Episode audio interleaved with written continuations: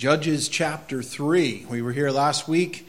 We were uh, talking about Eglon and also Ehud, uh, another judge in the series of judges that uh, were God divinely used to deliver his people during more troublesome times. We come to one today, and we're actually just going to be in one verse in regard to the text this morning, anyways. Um, and we're going to look at Judges chapter uh, 3, verse 31. I'm going to, I, I, sort of um, said I'm only going to be in one verse, but obviously I'll have more than one verse in the message. But I wanted to pick it up in the context of Judges chapter 3. Last week we ended with verse 30, and then it goes on to the last verse in that chapter. And let's read that. It says, So Moab was subdued that day under the hand of Israel, and the land had rest for 80 years. After him was Shamgar, the son of Anath, who killed 600 men of the Philistines with an ox goad, and he also delivered Israel. Lord, we're grateful, grateful for the Word of God and for every verse. And Lord, I come to this passage today and ask first and foremost you'd help us to understand it and teach it and apply it to our lives. And Lord, that wouldn't just be an exercise of intellect today, but one of the heart one that, Lord, would challenge us and stir us to obedience and a call on our lives, all of that, Lord. We want to thank you. We thank you for our Savior, Jesus Christ. And we pray in his name today. Amen. So, verse 31 there, we are introduced to a man named Shamgar. There's only two verses in the Bible that mention this man. The next one is in the context of Judges chapter 5. His name is mentioned again um, but I'll, I'll go to that verse later on. But he's what you would call an obscure person or someone not really isn't well known. And I'm sure you didn't wake up this morning, unless you were in the book of Judges, anyways, but you didn't wake up saying, Oh, what about Shamgar, that great famous man? You know, uh, most people have never heard of him, or if they read their Bibles and go through the Bibles annually or however often you do it, you go through it and you might just kind of read that verse and move on. You don't stop and think about this man, Shamgar. And we don't know a lot about him. We have this verse pretty much that tells us what he did. That's why he's included here in the historical record. Uh, and then we have the context of chapter 5. It talks about the times in which he lived. We do know from verse 30 and the close off of that section of the Judges that there was a period of about 80 years, 80 years of deliverance. Basically, in the scripture, um, there are uh, every 40 years is considered a generation. So there were two generations of Israelites that lived in the land, and it took, I would say, that first generation that was there under the deliverance of Ehud that followed the Lord. And then we talked about this before. They went back into that cycle of, well, going and living like the people around them, their enemies, and um, adopting their culture and those kind of things, and violating the covenant God had made with them and established and asked, commanded them to obey. And, and it just took one more generation, and that's it. And they're back in bondage. They're back in troubled times.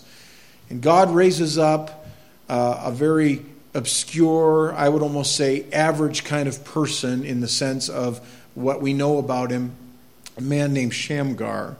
And as we have this verse here, it says this that he was, uh, after him was Shamgar the son of Anath, and the word Anath is a, actually a word for a Canaanite god of war. So I often thought about that. Either his father was a Canaanite, it's possible, um, which meant that somewhere he was, his family was intermarrying into the line of the Canaanites, which they weren't supposed to do, um, or it was a Jewish uh, man decided to name his son Anath, the Canaanite god of war, and it reminds me that sometimes we adopt things of the culture and it even shows up in our names you know? Shows up in our in the way we we, we live those kind of things. And i'm not pointing out that today necessarily with anybody i'm in, in mind but i'm just saying it's easy all of a sudden to just become so familiar with the culture you're not supposed to be in that it just becomes routine. And that's a thought anyways from scripture not a big one here for this uh, text by any means because we're not talking about Anath, his father, we're talking about Shamgar. And Shamgar was a different kind of man a man that followed God, a man that did something for the Lord, and the Lord used him to deliver his people. Uh, and very important. Now, there are numerous people in Scripture that are, I call, obscure servants. They appear sometimes just a few little verses, that's it, that deal with them, but they played such a pivotal role in not only history, but in the whole scheme of, of God's divine uh, providential plan that He has and I think of many of them in Scripture. There's, for instance, several of David's mighty men. You know, I love that passage he deals with in 2 Samuel 23 with the mighty men of valor. You have uh, one that killed 800 men at one time with a spear. It was a great warrior. His name was Adino. And then Eleazar, another one of David's mighty men. He, he stood boldly in the day of battle and fought so long that killed so many Philistines that he his hand would not open and allow him to release his sword. It talks about his sword just being welded right to his hand, you know. Uh, there's Shammah, he's another one of David's mighty men. And he stood in a field um, of uh, an agricultural field, all right, and fought the Philistines and, and gave a great victory with that. And then there's like others like the widow of Zarephath, and she was used in a time of famine to provide for the prophet Elijah. Um, Naaman, in the story of Naaman, the Syrian, who was in 1 Kings chapter 5, a man who had leprosy.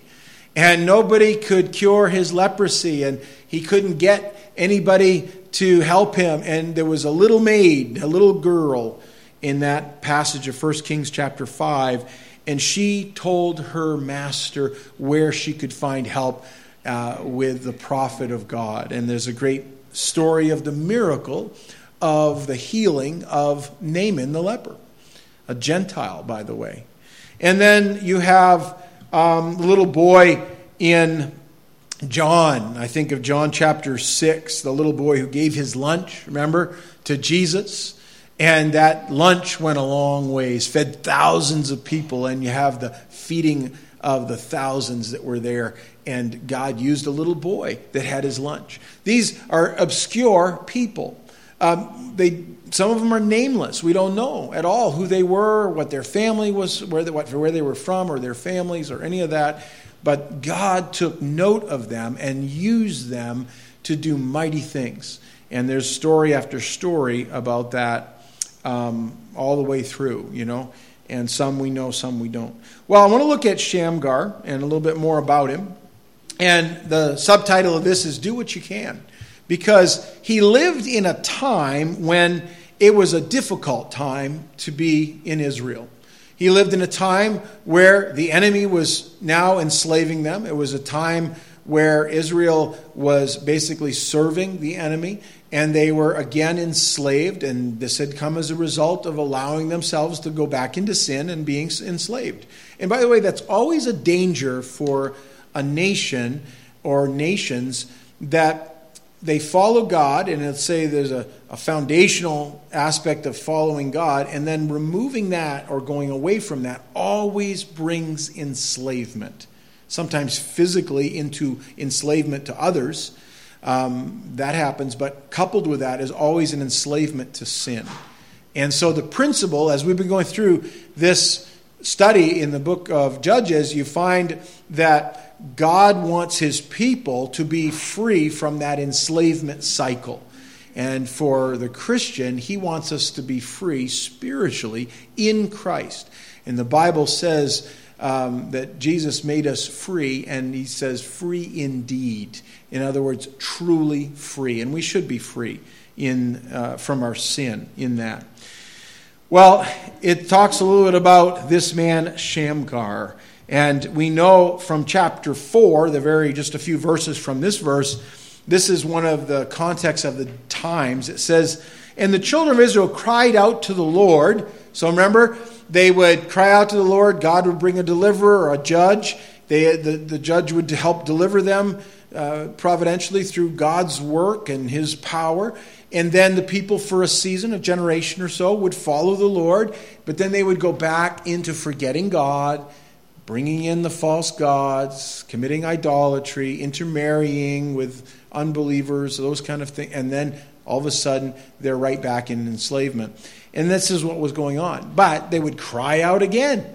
And thankfully, as you cry out to God, He never tires of our repentance. And honestly, the life of faith is a life of one that is repentance. We need to constantly repent. And it doesn't mean we're always uh, conquered by sin and enslaved by our sin. But the aspect of repentance means that I'm going to turn, whether it just be a thought that I need to take captive, or my actions that I've done, or something I've said, to turn and make that right first with God, hopefully with others if you've offended others as well. Anyways, he says, The children of Israel cried out to the Lord, for Jabin had 900 chariots of iron. Now, this is the Canaanite king, Jabin. He had a lot of chariots. And for 20 years, he had harshly oppressed the children of Israel. So, for 20 years, again, they had been enslaved. Then you go to chapter 5, and this is where it mentions Shamgar again, because he was contemporary with um, a couple other people we're going to cover. But it says, In the days of Shamgar, son of Anath, in the days of Jael, the highways were deserted, and the travelers walked along the byways. It was such a dangerous place to live, you couldn't go out on the highways or the main trails. You had to go off on the side trails to avoid the danger of living in the land. By the way, the further you get from God in a society, the more dangerous it becomes. And we are living in dangerous times in our country. There's much violent crime on the rise, and the devaluation of human life in general, and the property crimes that go on, and all of those things. And it's expected as people go away from God and generationally go away from God, it'll just exponentially increase. Sin will abound. However, grace always abounds more if people will receive the Lord.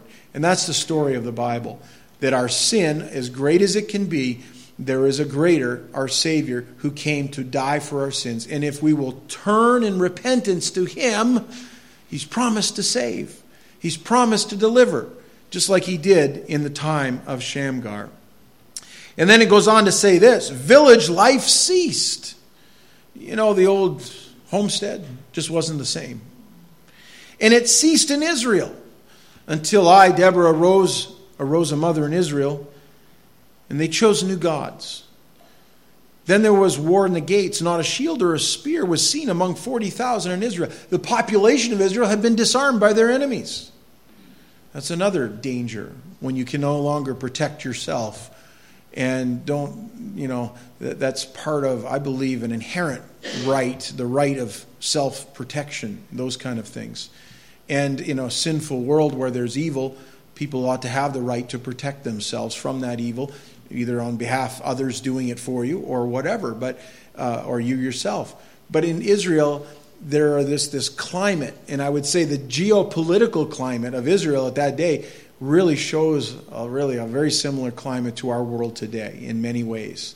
Um, and it's the natural progression away from God. Life becomes more difficult becomes more dangerous, and people become enslaved to others with power.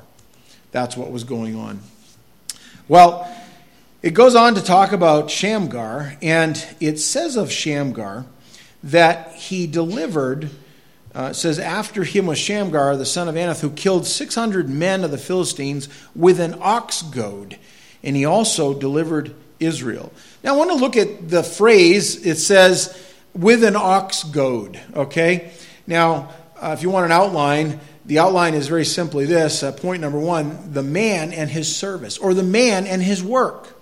We're introduced with Shamgar, who was a worker, and specifically, he was in uh, agriculture. He was in farming. He was a herder or a shepherd in that sense. Uh, I don't think you shepherd oxen. You use them to plow fields and carry heavy loads. That's what he did. But he had an ox goad. That's what was in his hand. And I wrote there, start where you are. Shamgar didn't go to the finest military school. Uh, he didn't go to a prep school before that. He didn't go into, you know, the art of war for years and be a general, something, you know, with a big name of recognition, all that. He was a farmer. And I might leave that there, not as an insult, but to say that God has his hand on those that are workers, and especially those who are workers in the field.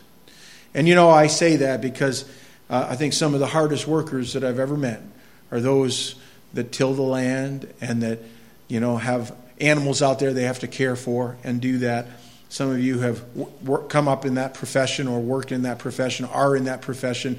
Um, some of the hardest workers I ever I ever saw, and the, some of the best example of work I ever saw was in a potato field uh, during harvest, or at a potato house shipping potatoes in the winter, those kind of things, and just the hard labor that goes on.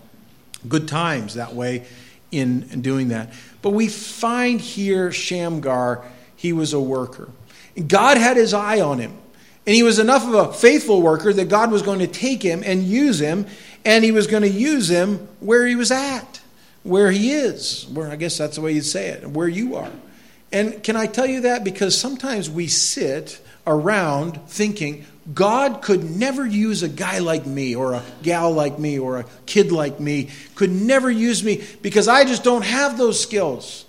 I don't have, I can't stand up in front of people. Oh man, how many times I've heard that? There's a lot of days I've said that. I've said, oh, I can't do that again.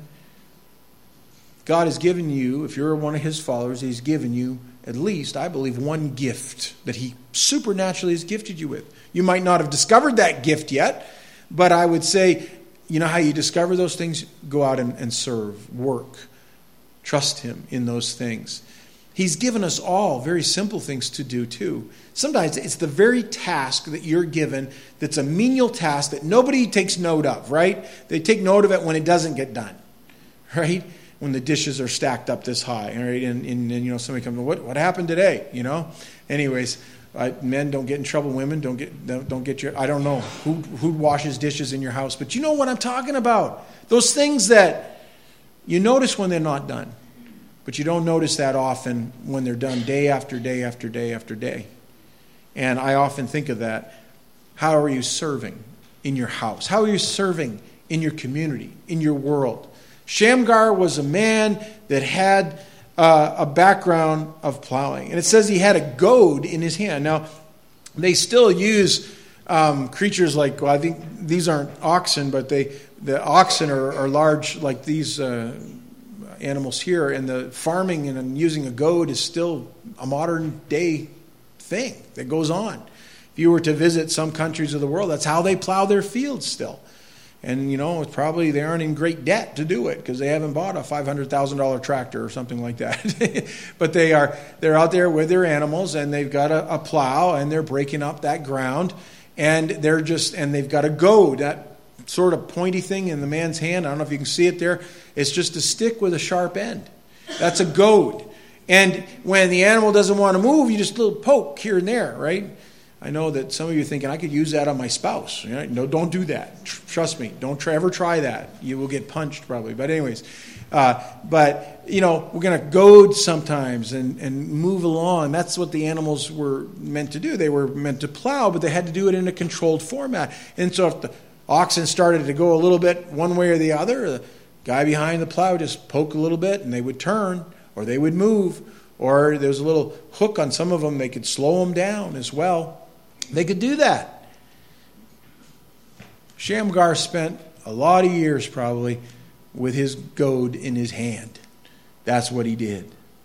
And again, I'm thankful that God uses people where they are. He was in the field. That was God's training ground for Shamgar. I don't think when Shamgar was out there goading the oxen that that he uh, realized what God would do with that little implement in his hand, but God was going to do a great work with him. And again, there's lots of scripture that talks about that. In Luke chapter 16, verse 10, the Bible says here, He who is faithful in what is least is faithful also in much. And he who is unjust in what is least is unjust also in much. That principle that Jesus by the way, takes note of in the context here of stewardship. If you're faithful in the little things, you can be trusted with the big things. That's what God says. Shamgar was he was a useful person in the field, but he was going to be used even greater to deliver God's people. And again, he wasn't a warrior. He didn't have a sword or a shield. He had a spear or an ox goad, is really what it was. That's what he had. What's in your hand? It might not be, and by the way, we don't, we don't, as believers, we're not to be waging war. Jesus didn't teach us to go out and to slay the Philistines or to go out and uh, conquer the land in that way. That's not the commission that Jesus gave to his followers. He, his commission was to go into all the world and preach the gospel to everyone. We're to do that, and we're to go and make, I'd say this way, this world a little bit better and a little more like Jesus. If this world was a little more like Jesus, it'd be a lot better world, wouldn't it? A lot better. Now, it's not always better because of his people. I will say, not beating up on the church or anything like that, but some will use the excuse, well, I don't want to be a follower of Jesus because, because that brother over there or that person over there or my mom or my dad, and they use that excuse. And I always say this don't throw the baby out with the bathwater. Always go back to the Savior. If we were more like Jesus, there would be a whole lot different world. If the church was more like Jesus, we would be improved greatly. All of that. And I just say that if I walked more like Jesus, what would it be in my walk? And that's, that's something we should strive for. And wake up in the morning and say, Lord, how can I be more like you today? How can I do that? I like what Jesus does when he's teaching, and he points out like illustrations. Luke chapter 9 or 10, that is the story of the Good Samaritan. We use that term to this day. It's actually a legal term. There are Good Samaritan laws that protect somebody for doing good from legal, you know, harm in the sense of tort or other, you know, things that may happen. Uh, Luke chapter 10 says, Then Jesus answered and said, A certain man went down from Jerusalem to Jericho, and he fell among thieves who stripped him of his clothing wounded him, and departed, leaving him half dead. Back in Jesus' time, and wherever this time was that Jesus is using, it's, I believe it's a real story, a real account. He tells of a certain man who was down. He was headed down from Jerusalem to Jericho, and somehow on those highways, those highways were not safe. And thieves came upon the man, stripped him of his clothing, wounded him, and departed, leaving him for dead. The world's a hard place, and sometimes that's what it'll do to people. Sometimes society just says, oh, well, that's their problem. Too bad. but you know, the story here goes on. Now, by chance, it really wasn't chance, but it was divine, really. Now, by chance, a certain priest came down that road, and when he saw him, he passed by on the other side. Um, that verse convicts me because there's times I look and I see a need and I say, I don't think I can do that, Lord. I can't meet that need. Don't make me make that need. And I want to go on the other side of the road, you know, when you see someone that's in great need. The priest, who should have been the most compassionate, wasn't. Then a Levite. Levites were the servants in the religious order priests were the Levi, uh, were, were part of that Levites also, but another one comes along. And look what it says. When he arrived at that place, he came and looked, and he passed by on the other side. At least he got his eyes on him.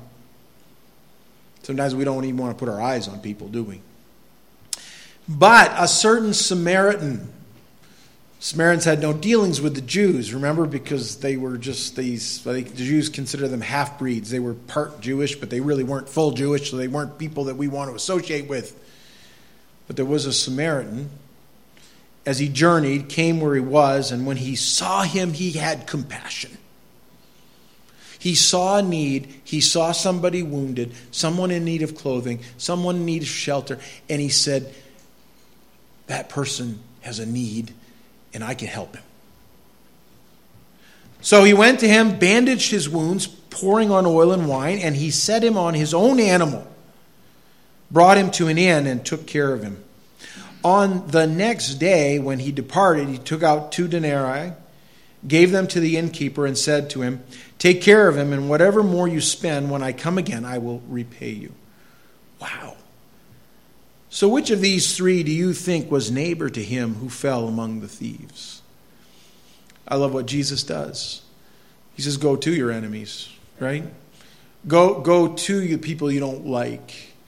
Be part of the solution.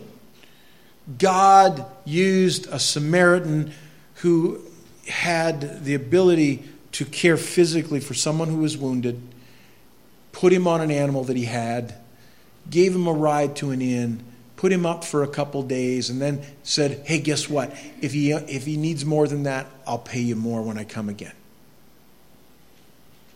We don't know his name, this Samaritan, but we do know he's included in the Word of God. Obscure person.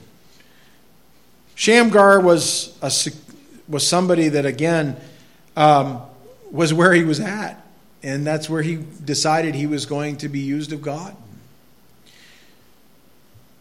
Point number two the man in his spear, or the man in his weapon. The first one's the man in his work, this is the man in his warfare. Very simple. We don't have a lot that just says he had an ox goad and he went out and he killed 600, right? Killed 600 men of the Philistines with an ox goad, and he also delivered Israel. Now, we know that at that time, the king, at least one of the kings of the Canaanites, had 900 chariots. That means he had foot soldiers also. And that would have been a huge military and would have been a formidable enemy. And God was going to take the powerful and those who were the oppressors in that way, and he was going to use a farmer to deliver them. That just speaks how great God is.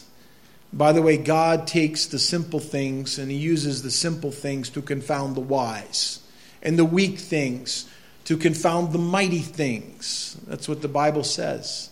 Why? So that, again, I believe this that no flesh can glory in his presence. An ox goad. This is a picture of an ox goad. I don't know if it was exactly this way. It may have been even simpler than this, the one that Shamgar had. Just a stick with a pointed end, and he was going to use it as a weapon. Remember, previously there weren't any weapons in the hands of people. Uh, there wasn't a weapon to be found among 40,000. And yet, Shamgar looked at his ox goad and he said, I can use this as a weapon.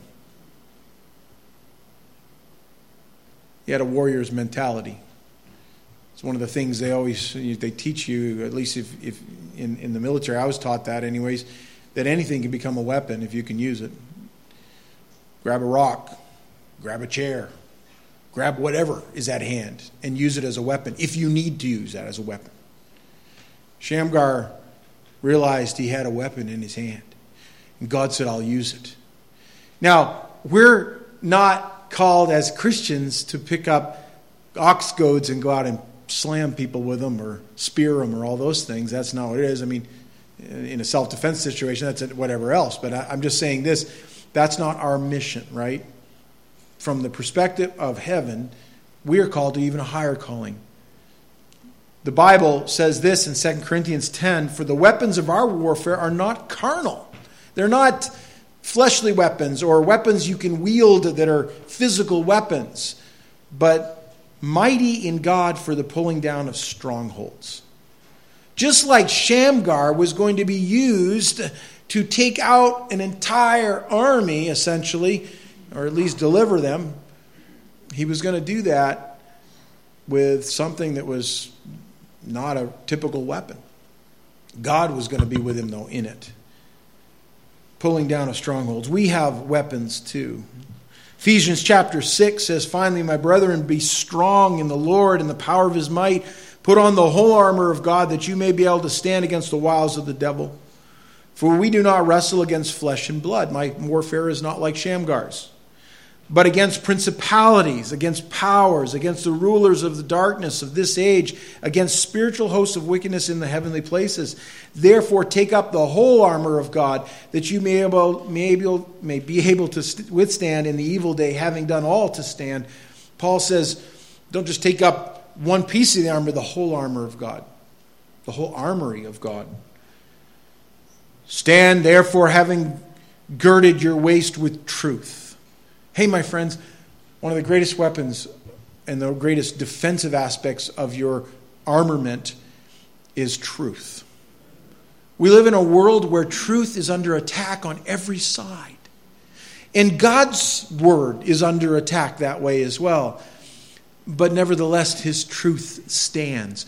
Gird yourself with the truth of the word of God. Why? Because there's attacks going on all over the place. It doesn't take much of an imagination to see that because we see, we see where um, the family is under attack in so many different directions. You have um, the, the whole unit of the family from, from the defining of what marriage is to the uh, aspect of what sexuality is. All of that, that's all under attack. All what God ordered is now under attack. So, how do you stand against that? The truth. Gird yourself with the truth of the Word of God. Doesn't change, His truth endures. Gird yourself with that. Put on the breastplate of righteousness. That's aspect positionally in Christ, we have his righteousness. When you get saved and you trust the Lord, he's promised to give you righteousness on your account. Justification is the term. But there's also an aspect of our walk, which is to put on righteousness. We should not be walking like this world walks. Shouldn't be just doing dirty, seedy things in the darkness. No, we should be walking in righteousness in the light. And that's a powerful armor. And having shod or, or prepared your feet with the preparation of the gospel of peace, your feet should be ready to go and to tell others. Those feet that carry the rest of you, they should be on the move, not just stagnant. Shamgar was a man that probably walked a lot of miles behind some oxen. He knew what it was like to walk. Listen, as a Christian, walk with the Lord and have you your heart ready to preach the gospel as you go forth and being active in that. Look what he goes on to say above all, taking the shield of faith, which you shall be able to quench all the fiery darts of the wicked one. Those fiery darts come in all kinds of different shapes and forms, don't they? And the doubts come and those kind of things. And faith is the resistance to that. When he comes and says, you know, your bill comes in the mail and you look at it and you go, oh man, it, that increased too. You know, have you haven't noticed everything's getting more expensive? Came to look at my driveway the other day to have it sealed. You know, a guy came to do an estimate. He came and he shows me, he says, gone up a little bit. It's double that I paid like three years ago to seal the driveway. And I thought, oh boy, is it worth it? you know, just walk on that stuff uh, and ride on it a little bit. But you know, I look at that and I'm like, wow. You know, that's not a huge need, but there are needs out there that are big needs. And is God not able to provide? Is He not able to meet our needs? Well, those doubts come, those fears come, those things come, and faith pushes back and pushes it back to the enemy. That's what a shield does. Take the helmet of salvation. The helmet of salvation is just that the helmet is most important, probably one of the greatest important you know, armaments is to cover the head, right? And because that's where everything is. But it's but he's he's picturing a warrior prepared for battle, and first and foremost, his head is ordained is or, or uh, it, it, with that, that salvation from the Lord, like that. Then the offensive thing, the sword of the Spirit, which is the Word of God. Not only are you to be girded about with truth, but you're also to be able to take the Word of God, the Bible, internalize it, and it pushes back like a sword.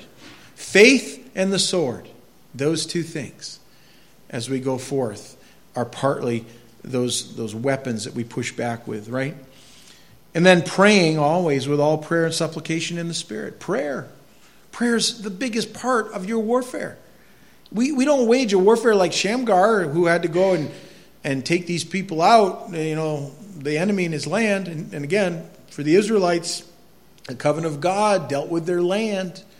And they had to possess the land. They had to walk with God. God promised to be with them, but they had to walk with him. And Shamgar went out and he withstood and he drove them out these killing 600, and he did so um, in that aspect. But our warfare is on our knees, or however you your posture of prayer is.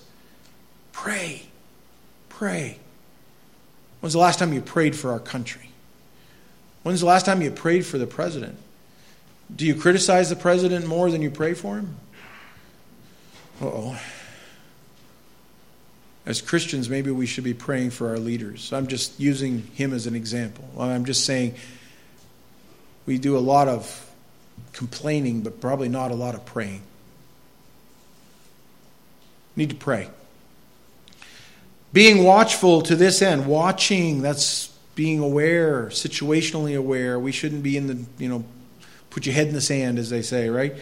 Uh, with all perseverance and supplication for all the saints. And for me, like Paul says, that utterance may be given to me. Paul says, You need to pray for me that I speak the message I should speak, that I may open my mouth boldly to make known the mystery of the gospel, for which I am an ambassador in chains, that in it I may speak boldly as I ought to speak. Paul had a hard time, just like the rest of us probably, with speaking for the Lord. He was the apostle. You're saying Paul, the apostle, that great apostle, he had a hard time speaking boldly? Yeah. Well, how do I know? Because he asked for prayer. Elsewhere, he says he asked for that a door of utterance may be given.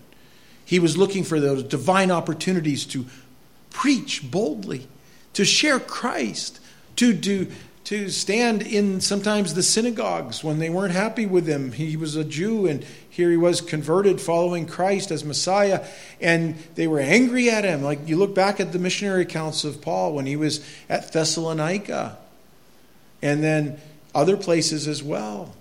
In Ephesus that happened as well with, with others. And Paul says, I just need boldness. Pray for me, by the way. Pray for your pastor that he has boldness to speak what he needs to speak. The greatest service you could do for me is honestly just praying for me, my wife, our family, because I feel like sometimes as I grow older, you think it'd be easier, and it isn't. It's harder. And I want to speak truth, and I want to speak it the way I should, however that comes out, in boldness, in firmness in love, but that it always be seasoned with grace. And they say, God, help me to speak your word. Well, we learn a little more about Shamgar. We see the man in his service, start where you are. The man in his spear, use what you have. What's in your hand, my friends? Use what you have. And then the man and his success, or the man and his winning. Do what you can. That's the title of the message this morning. Do what you can. A lot of times we'll sit back and do nothing because we think we can't do anything. That's for someone else to do. Shamgar didn't pass the buck, he didn't pass the responsibility. He took the responsibility on. He said, I'm going to do what I can. He didn't have chariots, he didn't have a standing army, Probably didn't have a long, lengthy resume of education or anything like that. He was a farmer. He knew how to goad oxen, and he had an ox goad in his hand. He said, I can do something with that. God help me. And that may be your prayer. I hope it is. God, I, I don't know what I have in my hand. I, oh, oh I have this skill. I have this thing. I have this, whatever it is, money maybe, whatever it is, and I can use that for you. Help me to do that I can open my home up for others to come in and be a refuge, a place where they come and sit and hear about the Word of God. Or well, there's so many, so many ideas. I'll let the Lord put that on your heart. Do what you can. After him was Shamgar the son of Anath, who killed 600 men of the Philistines with an ox goad, and he also delivered Israel. He delivered Israel. I like that. You know, we're told throughout the Bible, we're encouraged to press on. And I love the writings of Paul again. You know, when you come to the New Testament epistles, and over and over again, Paul encourages his followers and the Lord's followers to press on and fight the fight, take it to the enemy, and win. Not just go out and die, but win. Galatians chapter 6, verse 9. He says, Let us not grow weary while doing good, For in due season we shall reap if we do not lose heart. You know what? It sometimes gets old just starting to do good. Doing good when maybe you never get a thank you for it. Or you do good because you know you, you know it's right. I got to do this this thing and, and and act a certain way because that's what you want me to do lord. But i'm getting tired of it. Everybody around me seems to be doing their thing. Why can't i do that? Don't do that. I say don't go that way. Don't grow weary in doing good. Why? Because it's worth it in the end it's worth it eh, because we will reap if we do not lose heart I trust that we have that opportunity. I think my sound just went way up. I don't know. I was getting scared of my own voice. There we go. All right, thank you. Therefore, my beloved, 1 Corinthians 15 58. Therefore, my beloved brethren, be steadfast, immovable, always abounding in the work of the Lord, knowing that your labor is not in vain in the Lord. Again, Paul uses that sort of as one of the, the climactic statements of his great chapter on the resurrection. And because of the resurrection of Christ, the power to be raised from the dead, we are to walk as this steadfast, immovable, always abounding in the work of the Lord. That means, like, it's, it's, totally different than the way we've learned to volunteer in the world, right? Somebody says, I need two volunteers. And in the army, I was told never volunteer for anything. And, you know, that sometimes came true. You don't do that. But the way the work of God works is it should be like this I need a volunteer. And everybody goes, Yeah, me, me, me, me. Pick me, pick me. Right? Because that's how Christians ought to be. Firstly, that we just say, I want to serve. I just want to serve. And maybe there's just a little opportunity here and there. Hey, serve. We have some areas of service here in the church um, that you can serve. Come see me if you want to know how to do that. Um, how about this one? 1 Corinthians 16. Watch, stand fast in faith, be brave, be strong. I love that. Just short little stings, sayings. Watch. That means keep your eyes open and your ears open, your spiritual eyes and your spiritual ears too. Watch. Don't let sin overtake you. Don't let whatever else come and press you into its mold the world, the devil. Be watchful. Stand fast in faith. There it is. Standing fast with the shield of faith. Uh, Paul was in a world where he would have regularly seen it was the Roman Empire, and there were mil, there were literally at, at given times millions of soldiers in the Roman Empire that were used in the defense of Rome. And they, they served in the civil affairs as law enforcement all the way to military conquest. So when you went into any region, any town, anything, you would have seen the military all over the place. And the picture, as they most likely would have trained and done formations and all that kind of stuff, the picture is the interlocking of shields in faith and standing firm. And if you read a little on military history, the Romans were um, some of their tactics are still used today. Matter of fact, if you ever see riot police that are engaged with a, a, physical protest that's throwing things out and all that, they will cluster together, interlock their riot shields, and they will withstand hundreds more than they themselves represent. Um, and that without doing anything except holding a shield. And when he says, stand fast in faith, faith does that. But it works best when you're standing fast with other people of faith too. The Bible says, do not forsake the assembling of yourselves together. Why would he say that in the scripture? Because when we do that, we're alone. And there are accounts in, in history of warfare, like in the warfare early of, of the British, what became you know later Great you know, Great Britain, but the early days of the Roman conquest of Britain. There was one account I read of 100,000, I believe, of basically, it was almost tribal warfare at that time, against about 10,000 Romans.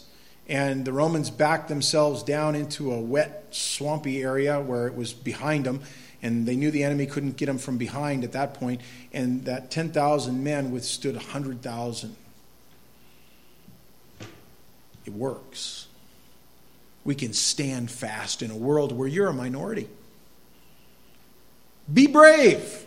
Just that. Be brave. Hey, don't let fear drive you. Be brave.